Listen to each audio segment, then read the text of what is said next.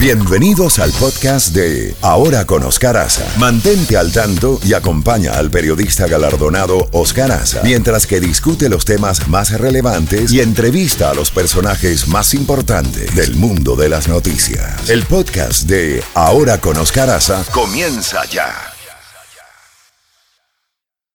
8.32 minutos y como lo habíamos prometido, aquí está Valentina Zaguán, estudiante sobreviviente del tiroteo en la Marjorie Stoneman Douglas High School. Valentina, buenos días. Eh, ¿Qué edad tienes? Buenos días.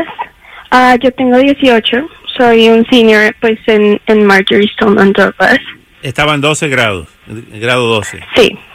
Cuéntanos, Sí, cuéntame eh, dónde estabas en el momento de- del tiroteo y, y- y ¿qué, qué nos puedes contar.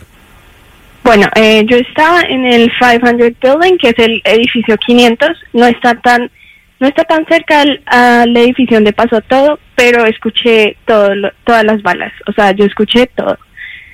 Eh, ¿Qué pensaban ustedes? un examen ¿Qué- qué- y, o Ajá. sea, sí, sí, continúa. Era un día normal, sí, o sea, era un día normal y, o sea, nadie se lo creía porque pues era, pues, un simulacro. Todo el mundo pensó eso. ¿Y tú estabas en un examen? Estaba en un examen, sí, señor, ¿Un examen de qué?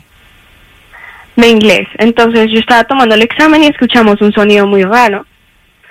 Y una amiga y yo, pues, nos miramos como, ¿qué es eso? Y después empezó a sonar el, el alarma de incendio. Ajá, Entonces todo el mundo por instinto salió de los salones. claro. Y cuando estábamos afuera, lo que escuchamos fue una ráfaga de balas. Y todos salimos pues a correr. Ahí se dieron cuenta que eran balas. Sí, ahí sí, y pues una profesora empezó a gritar que todos para adentro, entonces pues nos entramos. Em, sí, ¿Qué pensaste en ese momento? en ese momento yo pensaba que era un simulacro, porque seis semanas antes nos estuvieron los profesores indicando qué hacer si pasaba un código rojo. Entonces todo el mundo estaba convencido de que iba a haber un simulacro en estos días. Dijeron que iban a sonar tiros, que iba a haber como que todo iba a ser demasiado real. Entonces la gente no se lo creía. Sí. ¿Qué, qué, Sí. tú, tú naciste aquí en Estados Unidos? No, no, yo nací en Colombia, ¿En Colombia? ¿De qué parte de Colombia eres? en Bogotá. De Bogotá.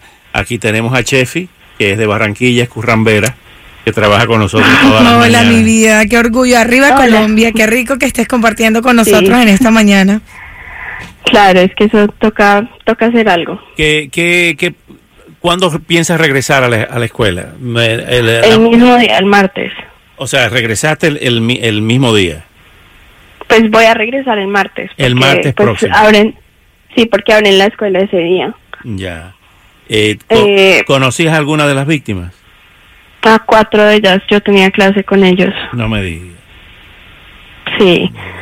Eh, entonces, pues eso va a ser duro, pero pero pues lo que uno pues lo, lo que uno más puede hacer en estos momentos es ser fuerte por los demás y pues por, por uno mismo y para poder hacer algo al respecto para que esto no vuelva a pasar. ¿Conocías al coach que, que trató de proteger a los estudiantes?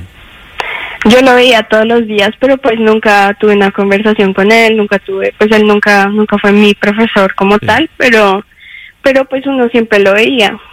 Ya. Eh, me gustaría escuchar tu opinión sobre esta discusión que hay sobre las armas. Ayer hubo un town hall meeting eh, patrocinado por CNN donde participaron Marcos Rubio y los demás.